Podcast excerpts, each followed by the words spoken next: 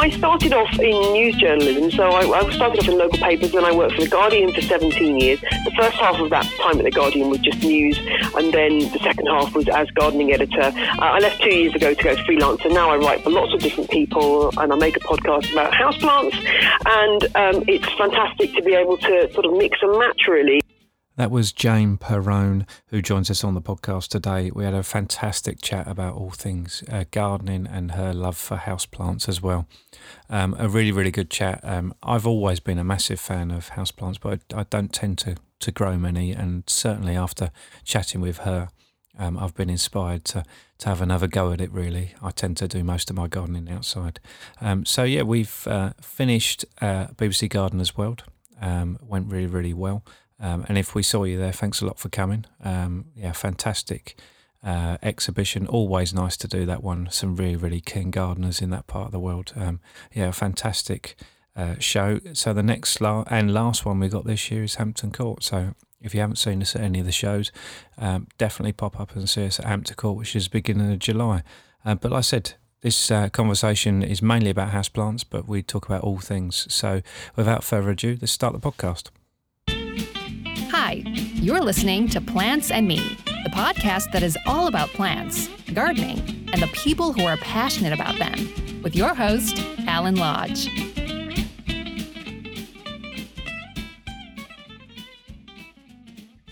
Welcome to the podcast, Jane.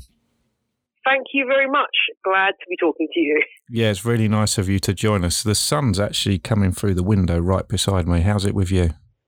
It's lovely. It's a fresh, sunny morning. I could do with some rain, though. I could really do with some rain. And I know lots of people, perhaps who aren't gardeners, will kind of curse me for saying that, but it's been such a dry spring uh, where I am in Bedfordshire. So, yeah, I want some water, please, to yeah, fill definitely. up my water butts and stop me having to. I've been watering things already, which seems incredible given that it's uh, beginning of May.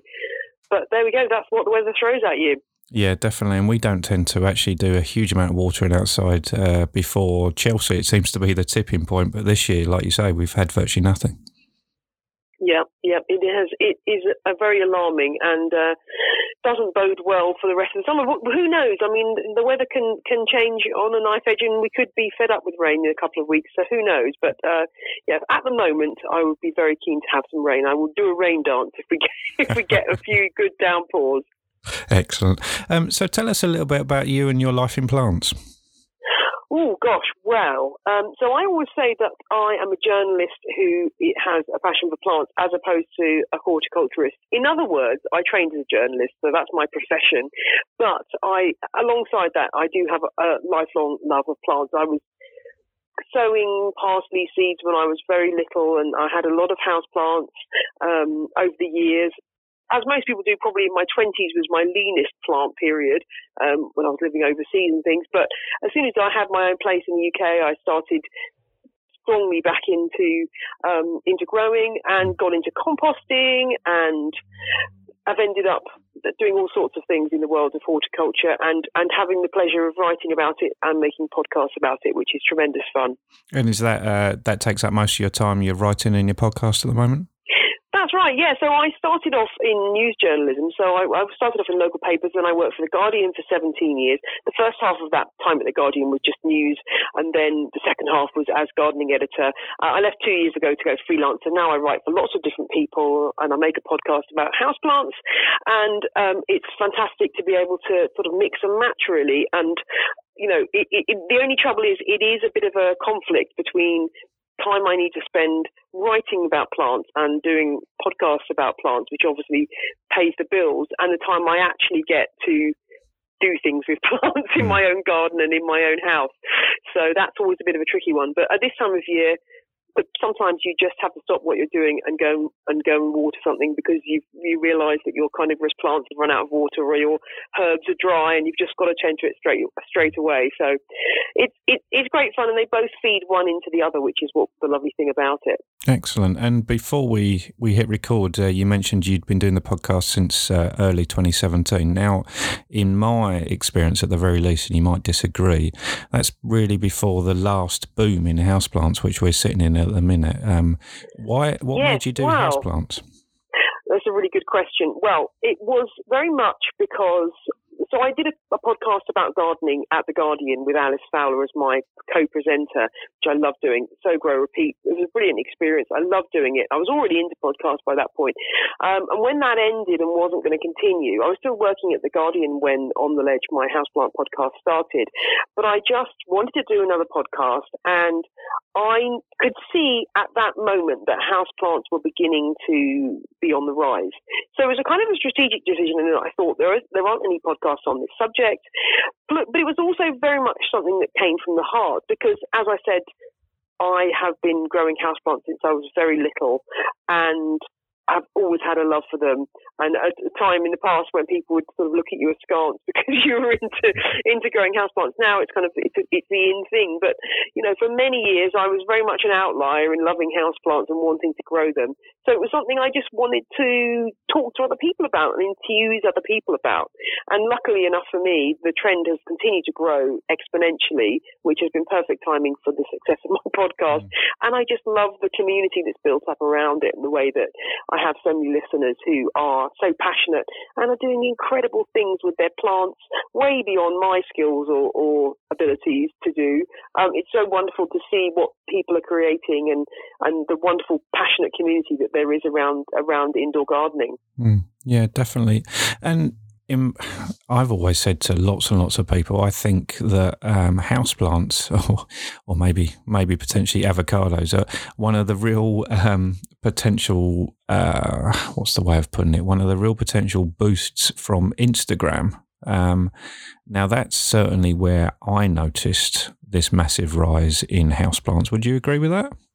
Definitely, yes. I think Instagram is the most popular platform for my social media hmm. uh, in terms of houseplants, and it is huge on social media.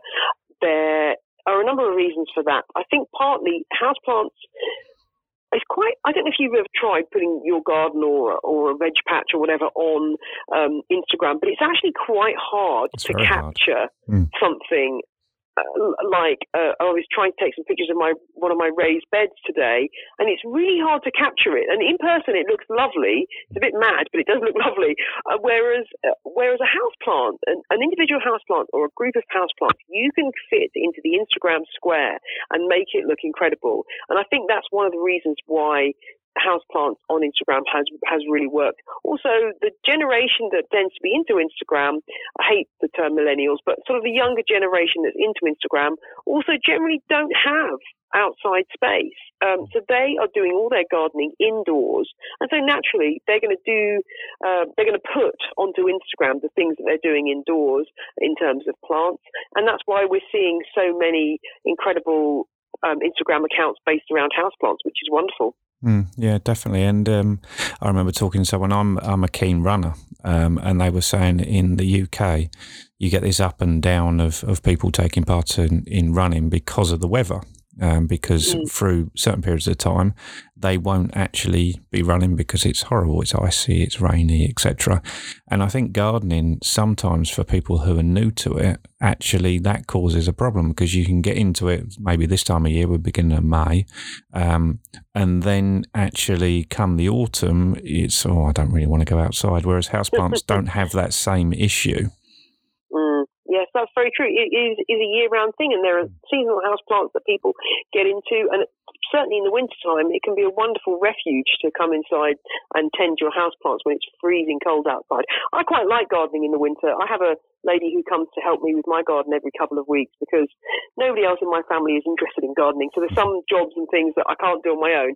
So Joe comes along and helps me, and she said to me when she first started, "Oh, um, you know, are you going to want me to come in the winter?" And I said, yes, I mean, of course, that's a key, that's a really key time. And she said, oh, I'm just asking because lots of my clients say, oh, I don't want you to come in the winter. But obviously, you know, gardeners know there's a heck of a lot to do in the garden in winter. But if you don't have an outside space, um, you know, I can see the attraction of having that the plants inside. Uh, it's warm and cozy, and you can get on with tending your plants um, at, in the comfort of your own home, which is a wonderful thing too. Um, but I do, I, I think if I, I, I do love having the outside space too because I am very much an outdoor person. If I can get outside, um, I will be outside. So sometimes my houseplants do tend to suffer a bit in the summertime because I'm busy outside. Yeah, definitely. Um, so you're obviously into houseplants. Uh, you're a big advocate for them. If someone hasn't got any houseplants uh, whatsoever, where do they start? That's a really good question. I think there's a number of different ways of looking at it. Lots of people will go into a garden centre or a nursery and they'll just look at this display of houseplants and they'll be drawn to something. And some people are drawn to spiky cacti or huge leaved Swiss cheese plants or beautiful orchids. And I think partly it's a question of seeing what appeals to you and really draws you in and makes you think, wow, that's incredible. Because if you buy a plant and you're sort of feeling like, mm, it's okay, hmm. you're really not going to take that much care of it because you're, you haven't got a passion for it. So I think it's partly about finding which plants really turn you on.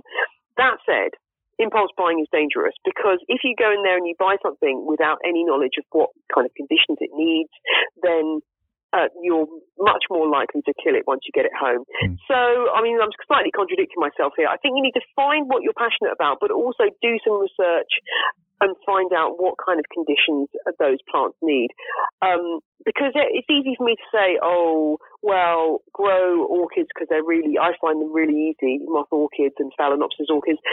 But for somebody else in a different house with a different, um, a different lifestyle, orchids might be really hard. That said, there are a few plants which are very, very easy and shouldn't, aren't particularly fussy about their conditions. I mean, one of the ones that is really, really popular and is a very popular office plant for good reason is one called the double Z plant or Zamioculcas zamiifolia. uh, which is a great name. And this is a kind of a stiff architectural plant with glossy green leaves. It comes from Central Africa and is a very strong growing plant and it will survive in pretty much well, more or less full sun or in quite deep shade. So it's very, very tough and um, is a lovely architectural plant. You just need to make sure that you uh, repot it occasionally because it has such powerful roots. It can bust out of pots if you don't repot it. But that's a wonderful plant and it's often successful for, for people who, who've not grown plants before. Then there's things like the pothos, which are the trailing um, members of the Epipremnum uh, family. And you'll often see these if you go into, I don't know, barbers or lots of uh, trendy clothes shops have got them now, um, either trailing or being allowed to climb up something. They've got kind of quite succulent fleshy leaves, so they don't need to be watered a huge amount. Um, but they're really, really easy and they will just clamber over things and, and not worry if the air's a bit dry, which is a problem for some other houseplants. So those are two ones that I would say are a good one to start with. But as I say, it's really finding something that that makes you want to care for it, as opposed to just thinking I'm going to stick it on a shelf and forget about it, mm. which is the death knell of many a houseplant. Yeah, definitely. And um, I always find it quite interesting and, and potentially, uh, I'd, I'd never be an advocate for someone getting a plant and um, not exactly letting it die. That's not not the right uh, way of putting it. But it's quite interesting how we approach things like cut flowers, where we expect them to to last for a short period of time, but then a house plant, uh, which often will be cheaper than a bunch of cut flowers, people are afraid to have a go at.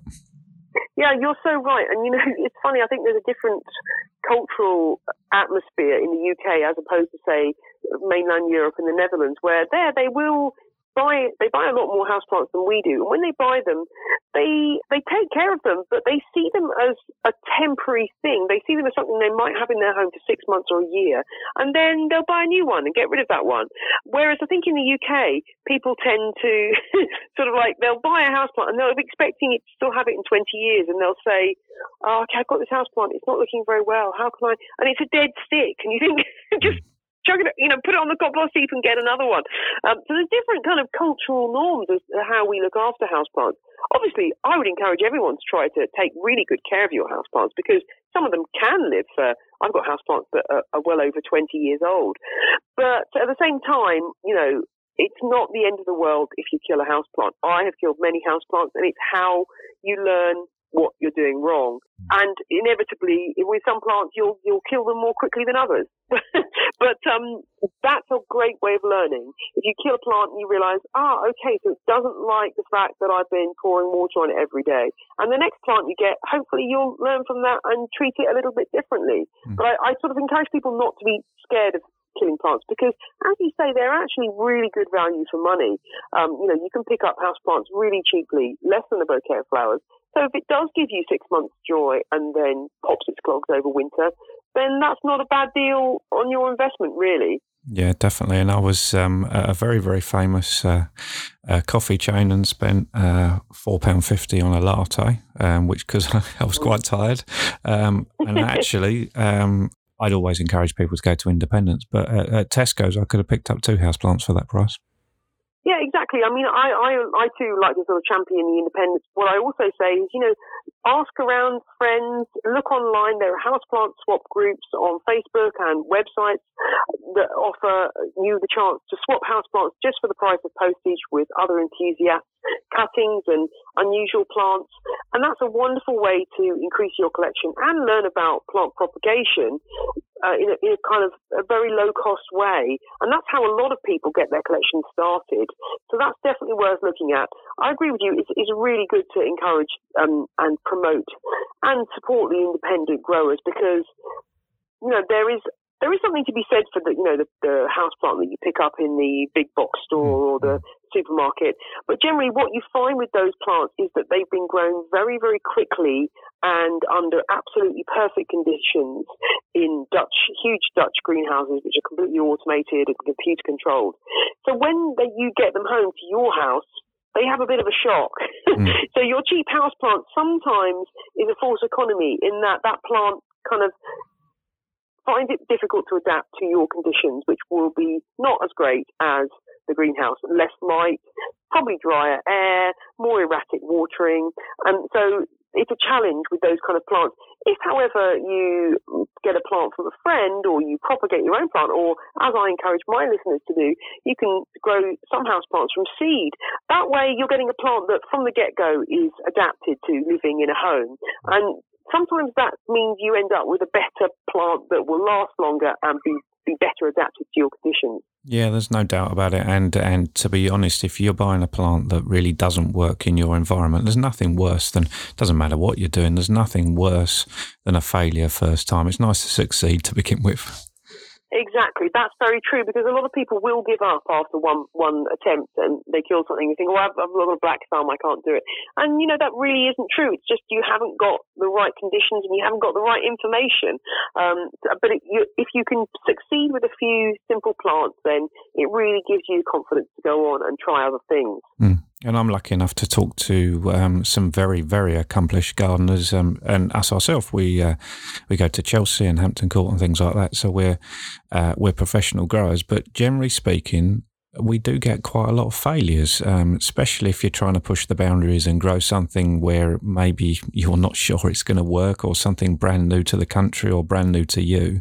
Um, so people shouldn't be afraid of something not working quite right, because generally speaking, it's not often their fault.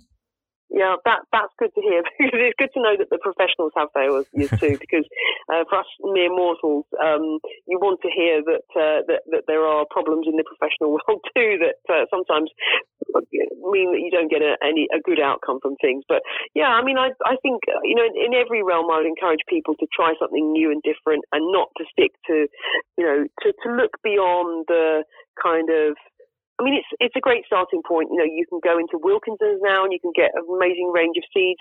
But once you've kind of got past that point, I really encourage people to look beyond the obvious. Mm. So, you know, and also to think about what they're actually going to when they're growing outside uh, or even indoors as well, what you're actually going to be, what you're trying to get out of it. So, you know, for example, with growing um, food, edible crops, I sort of say to people, well, why are you growing you know, five rows of potatoes and five rows of leeks when you told me that really nobody really likes leeks in your family. and they sort of say, well, they, it's what I'm supposed to grow. And you sort of say, well, no, nobody, you can grow whatever you like and grow the things that you love to eat and that maybe you don't, aren't easily accessible in your local supermarket. And that way, the, the level of satisfaction I get from growing stuff that I think, wow, I could never buy this in the supermarket, um, is is I get ridiculously smug about it. um, I find that very satisfying, and I think that's that's one of the things I would you know encourage people to do is to to use the incredible resources online to find some really interesting new things to grow, whether it's houseplants or herbs or or um, vegetables. There's just some amazing stuff out there, and you know, seek out those really um, those really good suppliers who can supply you with interesting stuff. Yeah, definitely. And um, are you growing anything weird and unusual at the moment? Always. well, I've just been I've just been doing my um just been putting on Instagram some um shots of my I have two raised beds which mostly contain perennial vegetables. I don't really grow a lot of annual vegetables now because um, I don't have an allotment anymore. I used to have one, but um, I don't have one now. And so I don't have a lot of time or space for growing annual veg. So most of my veg are perennials, which people kind of raise an eyebrow at. But I love growing perennial vegetables because they're so easy and productive and provide me with things that I just can't buy anywhere else. So in the spring, I was enjoying um, forced sea kale, which is again you're never going to buy that in Tesco's, uh, which is a wonderful um, crop. Uh, you know, very very limited. Like you know, I might have got sort of three meals out of it, but it's a wonderful if you're into if you're into your food, the chance to eat something that's come straight out of your ground that's really unusual and special is, is, a wonderful thing. So I like a bit of sea kale. The other thing that I'm always championing, and people again raise an eyebrow when I say this, but there is a, um, a pot herb called uh, Good King Henry, Chenopodium bonum henricum. I don't just grow it because it's got a cool Latin name, but that, but that is um, one of its advantages. And um, people often dismiss this plant because they say that it's very bitter. Mm. But my friend Alys Fowler explained to me a few years ago why how to deal with this. And what you do with Good King Henry, it's a, it's a spinach substitute basically. I mean, it was around in this, this country before spinach was, I think. but I think um, you're right. Yeah. It, but you basically pick it pick the leaves when they're young and tender, and you just put them in a massive bowl of heavily, heavily salted water for an hour or two. And it draws out all the bitterness in the leaves and it makes the most wonderful cooked green. I think it's tastier than spinach. It's nutty, it's really nutritious, and it's a wonderful plant. So I grow a lot of that because I just love eating it. Um, and but most people won't recognise it, won't know what it is, won't know what to do with it. Um, but I just love it. Um, what else? Uh, things like Welsh onions, um, Egyptian walking onions. There are so many cool perennial onions in the onion family that you can grow really, really easily so that you've got spring onions, bunching onions, onion bulbs without having to sow onions annually. So I love all of the the onion family. Um, what else? Um, one, another one that I'm also been growing the last few years, not a perennial, but a very unusual vegetable brassica from China, is called uh, February orchid. Now, I can't pronounce the Latin name. um, I can give it to you after. It begins with an O. Orchifragmus okay. violaceus. I might be completely wrong with the pronunciation of that. But it's a brassica from that's grown widely in China. It's not an orchid and it doesn't really flower in February in my garden, but it's a spring um, annual that self seeds around, and it looks rather like honesty with purple flowers hmm. and um, green leaves. The leaves don't really look like honesty, but the flowers do. And you can eat the whole thing. You can eat the flowers, you can eat the, the leaves, either raw or cooked, and it tastes like a brassica. Basically, it tastes like mild, mild cabbage or something like that and it just self seeds around, and it's beautiful and really easy. Um, it's it's basically unknown. So I love growing that because people just go, "What is that?" And then you sort of pick off a bit and eat it, and they're what? so that's a fun one, um, and that's available. The only place I've seen to buy that is a is a company called Brown Envelope Seeds, who are based in Ireland, who sell that. But once you've sown it once, it seeds about, and you've got it forever, which is wonderful. I love those low maintenance crops that produce like that. It's wonderful. Yeah, definitely, and I think that leads more to how people are living their lives as well. Um, I think uh, when it comes to gardening, you have to be a little bit practical and say, "I've got X amount of time," or "haven't got any time," um, and stuff like that. Perennial uh, edible crops are, are a great way of cutting down on the amount of work you've got to do. Exactly. I mean, you know, I have had an allotment. I've done the hard graft. It is hard graft. You know, people take on an allotment and think, oh, this is going to be fun. But, you know, you need to commit to being down there, you know, half a day every weekend and in the, in, and some evenings to really make it work. And, and a lot, you know, lots of people just find that they don't have the time. They get disappointed because they've failed. So I always sort of recommend people to, you know, start with start simple and build up gradually, and don't take on something massive that is then going to disappoint and you're going to feel like you're a failure. Start small and then build up from there, and that way, hopefully, you can find your way, what works for you, the, the crops that you like, the crops that you like to eat and your family likes to eat, and things that can be done sort of quickly and easily. I mean, I never sow anything in rows. I'm very much kind of a sprinkle kind of person. so I'm sure like a, you know, an old school allotmenter would look at my raised beds and go, that's a complete mess. But it's kind of almost a bit of forest gardening in that there's not a lot of bare soil in the spring and summer, and so there's not a lot of chance for weeds to grow. Where things self-seed around, uh, if there's anything that's in the wrong place, I can just pluck it out. But generally, the space is filled, and there's loads of pollinators coming in to feast on the flowers. Um, the other one that's been a huge success over the winter because we've had a mild winter is coriander. Mm. And I literally just get a big bag of coriander seeds from the supermarket, um, sprinkle them about, throw throw them on the bed, and allow the seedlings to come up. And that because coriander is a is a cool season crop, really, it does really well in the mild winter, and I've just had so much coriander. So I'm going to let that go to seed and, and flower, set flower and set seed, and then that, that seed will fall and it'll germinate, and I'll have more. So um, that's and the same with flat leaf parsley um, and things like that. So you can you can make your life really easy if you if you sort of go about it the right way and cheap cheap as well. I mean, you don't need to buy. Uh, you never need to buy the seed again once you've let it self seed around. So that's a that's another that's another one that I've been loving this year. I've had a lot of a lot of curries with cor- fresh coriander on them. Yeah, you can't beat that. Really, really, uh, it's a lovely mm. part, and it's a. Um, I think you're right about it being a. Well, you're definitely right about it being a, a cool climate crop. Uh, being a, a herb grower, growing it in the summer is an absolute nightmare. Oh yeah, yeah, in the summer. I mean, in the summer, I very rarely get much coriander at all in terms of leaf. It's just I'm allowing it to go to seed and harvesting some of the seed. Yeah, it's a nightmare. But this time, this over the winter, and I didn't. Normally, I put a cloche or something over it. I didn't put anything over it because it was mild, and it just kept coming and kept coming. It's been amazing. So I, I just love coriander, and and I also the other thing I must mention uh, in terms of the herbs, and I'm I'm sure you've got a huge expertise on this. I just love growing mint.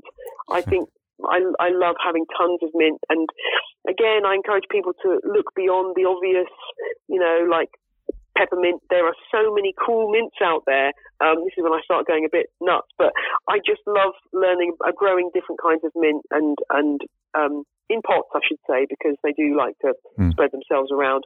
Uh, but I think that's a wonderful thing. And, you know, if you can convince people, you know, I've got mojito mint, you can say, ah, this can go in your cocktails.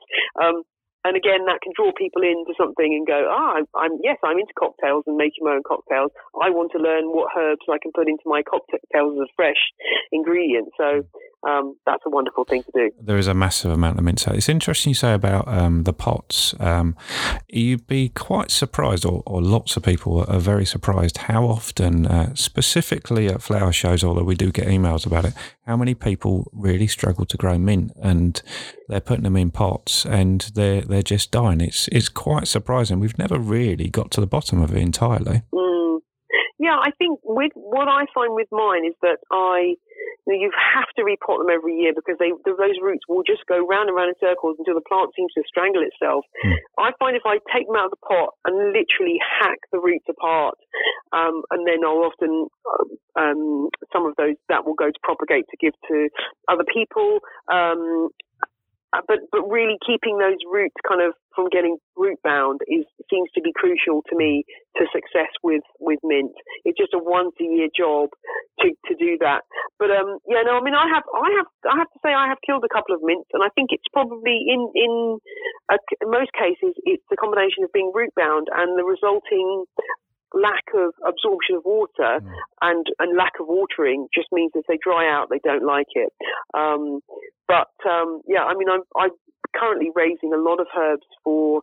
Um, I'm doing. I'm involved in a community herb garden where I live. It's a. Um, it's open. You can walk. It's on actually on a roundabout, so you can kind of walk through it, and people can come and pick herbs um, for their use, and we have an open day every year. So I'm just raising a load of herbs for that. And we've had some, we've bought in some plug plants which we've been raising, but I've also been taking cuttings of lots of weird mints for people to grow, and um, again picking picking picking up um, little self-seeded corianders and flat leaf parsleys as well and potting them up. Um, to hopefully really enthuse people about the wide range of herbs that are available, but that might not be obvious. The other one I've just been putting on my Instagram is uh, lovage. I love I love lovage. Um, such an architectural plant. I mean, mine's probably about two or three feet tall now, but it'll probably get six feet tall by the end of the summer. And just such a wonderful, tasty plant that produces beautiful flowers and is great for pollinators. So that's my other that's my other recommendation is to get into lovage. The one herb I've two herbs actually two herbs I've not been able to grow, and I think it's probably because my soil is too dry. Perhaps you can advise me. Mm. I've struggled with angelica and I've struggled with sweet cicely. I think that's because my soil is very dry and free draining. Is that, is that, does that sound right? That does sound right. And uh, the interesting thing, uh, not so much with Angelica, but Sweet Cicely is quite a, a, tricky plant to grow. Are you growing it from seed or from a? I've tried growing it from seed. I've tried growing it from mm-hmm. plug plants, and both times it's kind of like, where's that Sweet Cicely gone? Oh damn, it's yeah. died. I think it's just I've got, as I say, I've got very, very, very free draining soil. It's, it's, you know, it, it's very dry, and I think that the Sweet Cicely is always struggles in those kind of conditions. It seems. Yeah, definitely, and not trying, uh, not wanting to get too technical, but Sweet Cicely as a seed needs stratification. Uh, yes, so, yeah, I mean, I have yeah. I have successfully like I've got it to the point of uh, I've done the stratification, cold right. stratification, mm-hmm. um, and got it to the point of seedlings, and then I've lost them as soon as I've tried to transplant them. Or so yeah, I think that's another one I'm going to have to leave to somebody else. And I know people who, who say, "Oh, I've got a garden full of it," and I'm mm. sort of like, "How? Why?" oh, well, but again, it goes back to conditions. I think definitely, and it's interesting because uh, we struggle as a nursery to grow sweet Cicely. Um, it's partly because it doesn't really lend itself to to production in in the way because obviously um, whilst nurseries are trying to adapt the conditions and get everything to grow, we need to have it in a setting where we can physically pass it on to someone else. Um, it needs to be in a pot or, or something like that. Yeah. it just doesn't really lend itself to that. Um, it doesn't seem to. I know other herb growers. I mean, Hooksgreen herbs. Um, I'm trying to think where they are now, but there's certainly you'll you'll see them at flower shows everywhere. They do quite well um, with Sweet mm. Cicely. Um, but us down in Essex, uh, maybe it just doesn't like Essex people. well, you're very dry in Essex, aren't you? I, mean, I think probably similar to, to where I am. Um, my, my, soil is quite sandy like yours, I think, and I think it's just that's just the climate that they don't really like. Mm. But again, you know, it's not the end of the world. I can live without sweet Cicely and Angelica. Mm. Um, there are tons of other herbs that grow brilliantly for me. Um, so it's you know, I, am just I, I, like to give everything a try, and, and I wanted to try sweet Cicely, but you know, at the end of the day, I'm not going to beat myself up over it. Um, I've got lots of other herbs to grow.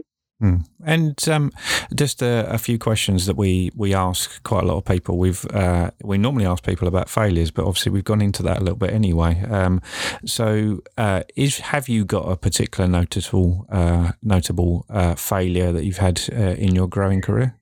Oh God, many, many, many, many. Um, I mean, the, probably the saddest one. I had a beautiful stag's horn fern, Platycerium, which was mounted on a what was mounted on? It was mounted on a plaque of some kind, and it was a, it was beautiful. Because this is the, the, if you're not familiar with it, it's a fern that has um, flat leaves that look a bit like antlers, flat fronds that look a bit mm. like antlers. Um, and it's normal, it's, it's an epiphytic plant, so it's growing on trees in the wild. So most people have them attached to bark or something. Anyway, it was a beautiful plant, and I put it outside for the summer, and we had an unexpected cold snap and frost, and I killed it, and I was so sad. I was just devastated because I it was such a beautiful plant, and it was just my own failure to to mm. remember to bring it in that, that, ended in disaster. So that was a very sad one. Um, I've, I've, you know, there have been many disasters. You know, every year when I do uh, sowing seeds, I mean, this year uh, is the second year I'm doing the house plant sow along with on the ledge, and I've got two or three things that have not germinated whatsoever. I was trying to grow something called cardboard palm, and it might be that it just is a very slow germinator, but nothing. There's nothing more disheartening than seeing all these rows of seedlings and then an empty tray. so, um, but again, that's part of the, the learning curve. I'm, it may be that that plant just isn't for me, or I need to just be more patient and something will suddenly pop up. Um, so, yeah, that, things like that. And what else? Um, I think a few times I've grown got very excited about tomatoes. I, I've over the years I've grown many weird tomato varieties and I always get very excited about them. And sometimes the failure is not in the growing of the plant, but then you come to eat it and you think, gosh, that's the most disappointingly flavored tomato I've ever come across. I don't know if you've seen this craze for black tomatoes. Yes. Um, well, I, when I think it's, the flavour has been improved now through breeding, but when I first grew a black tomato, it was it looked so cool, and then I bit into it, and it was just like a kind of the most bland supermarket mm. tomato. And I thought, darn, the flavour doesn't live up to the uh, to the looks. Definitely, the breeding so has improved. The, actually, um, we grow. Yeah, uh, I haven't tried yeah. the, the, the new ones, but I, I have heard that they are better flavoured. Definitely. I can't remember what the original was it Black Russian, the first one. Mm, I'm not sure, but um, yeah, as I say, I will try them again, and I'm sure mm. they'll be delicious. But that that was that was a big big disappointment for me. Um, but um, yeah, I think, I think my failures are many and varied, and I'm always happy to tell people about them because you know, as I say, um, I, I I don't want to set myself up as some kind of guru who always gets things right because um, lots of things intervene between you and success along the way with, with gardening. As we all know, whether it's pests or um, whether it's the weather or our own other lives intervening, um, we're all human beings. So, um, you know, we look at Monty Don or, you know, Alan Titchmarsh and think, oh gosh, I wish I could do that. But, you know, we're not them. We don't have the garden they've got. We don't have the time they've got. And um, they probably have a lot of fail- failures that we don't see too yeah, definitely, and um, it's it's easy to look at something and people don't look what's behind it. Um, I don't know about Monty Don uh, personally, but Alan Alan Titchmarsh, um, again, I, I don't know him, but I I um, one of my dad's second cousins went to college with him, so I know for a fact. Okay. We're talking forty years of experience there, and you can't mm. expect to pick up something in three months that someone has made failures for forty years. Um, it's just just the way it goes. Very true. Yeah, I mean, I think that is the that is a really interesting issue in gardening at the minute. That I think there's a lot of there's two there's two there's two strands. One one strand is oh gardening's really easy, give it a go and try it. Which and and yes, it is. I mean, anyone anyone can give it a go and will have success with certain things. Um, but the, the the other strand is actually this is this is an art and a science. This is mm. this is a really thing that people you can spend years studying. And so I am always trying to promote um, people learning and, and, acquiring knowledge about plants and about plant science because actually that's how you understand where you're going wrong and what you need to be doing to make plants happy. And you know we shouldn't sort of be embarrassed about our plant expertise and, and, our understanding because that's something that allows us to to succeed in, in what we're doing. Um, I mean, I, I made an episode of my podcast about botanical Latin, and I was thinking, gosh, this is not going to be a very popular episode. No one's going to really want to listen to this. And I looked at my statistics recently, and it's my fourth most popular episode ever out of 92 episodes. So, you know, I think that shows that people have mm. got a real thirst for knowledge and, and want to understand further than oh this is a seed stick it in the ground um, they, they really want to um, enhance what they know so that's that's really exciting for me mm, yeah definitely um, and it's yeah it is uh, it is a, a steep learning curve at times, without a doubt. Even like I said, for, for professional growers, when we go into something new, it's just, it's the same as us. Um, often people think, and there's an element of truth to it. You have a background knowledge of plants when you've been growing for a long time, but when you go into a new thing, and I've said on the podcast before, it's a bit like if you were, you can't expect to go into a Ford garage and ask them how to to mend an Audi, and um, and at times we know as we know a background knowledge, they're going to know the wheels and the engine and all that sort of stuff, but they don't necessarily know all the details. And I, for example, don't know a huge amount about houseplants. Yeah, this is true. I mean, that's right. You can take your base knowledge and kind of apply it, but mm. again, there's always there's always something you need to learn, um, and that's what, what I love is, is, is that. In fact, uh, funny enough, I'm studying for my RHS level two at the moment, oh, really? and, and I've been really impressed by the depth and well, uh, the breadth of the syllabus. Actually, you know, I was kind of I was slightly when I went into it thinking, oh, this is going to be easy because you know I've been kind of mm. immersed in this stuff for so long. But actually, like, and obviously some of it is um, has been easier for me to grasp, and, and some things I already knew. But also, there's an incredible um, array of stuff that you need to know. So mm. that's really surprised me. Um, it shouldn't have done really, but I've I've really been like, gosh, I've got a lot of learning to do. um, so. Yeah. I've heard lots of people have, have had similar reactions to you, actually. Yeah, it's. I mean, you know, I've been doing the past papers and thinking, oh gosh, um, this is, you know, this is challenging. So um, we'll see how I get on. I've got my first set of exams in June, so we'll see how I get on. Um, but uh, I'm, I'm, I want to, I want to do it because, as I say, I want to be able to feel like I'm giving people good advice and that my kind of my practical knowledge is backed up with theory as well. Yeah, definitely. And um, you you mentioned obviously you've been gardening for a very very long time. When you uh, when you first started doing it, is there a, a particular book or a particular person uh, that really got you inspired to actually take it up as a career? Well, yes, there is, and um, anyone who has listened to my podcast regularly will will be sick of hearing about this. But the book that, as a child, really got me into understanding houseplants was um, the houseplant expert by Dr. David Hessayon, well known to anyone who's ever been into a, a gardening section of a bookshop. Um, these best-selling books by um, this guy who's who's written about everything from lawn care to to orchids to uh, vegetables in this famous series of books. Really, still to this day, the houseplant expert for me, and I still have my original copy with all my childish scrawls in it, it is just such a brilliant book because it's so clear and There's a few plants that have come in and started to be grown since that book, but it really it still stands as for me as a houseplant bible, um, and it's been updated through the years as well. So there are more recent editions with more plants and more information. But I just love the clear diagrams and the pictures and the information and the way it's laid out.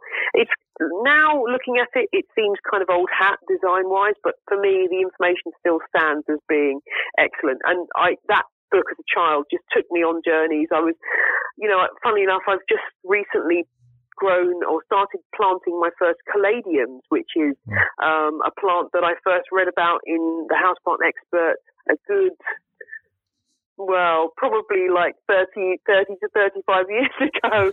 Um, so that's, uh, and I've been wanting to grow that plant since then, and I've only just got around to growing it. So it's still inspiring me to this day, which is fantastic. Excellent. Um, yeah, it's a, a very, very famous book, as you know. We've we've got a copy downstairs actually. Um, Good. So, yeah. Well, I mean, I, I'm still you know, lots of my listeners have bought. I mean, the, the, copy, the edition that I actually recommend is the one called the Gold Plated Houseplant Expert, which is a bigger, expanded edition.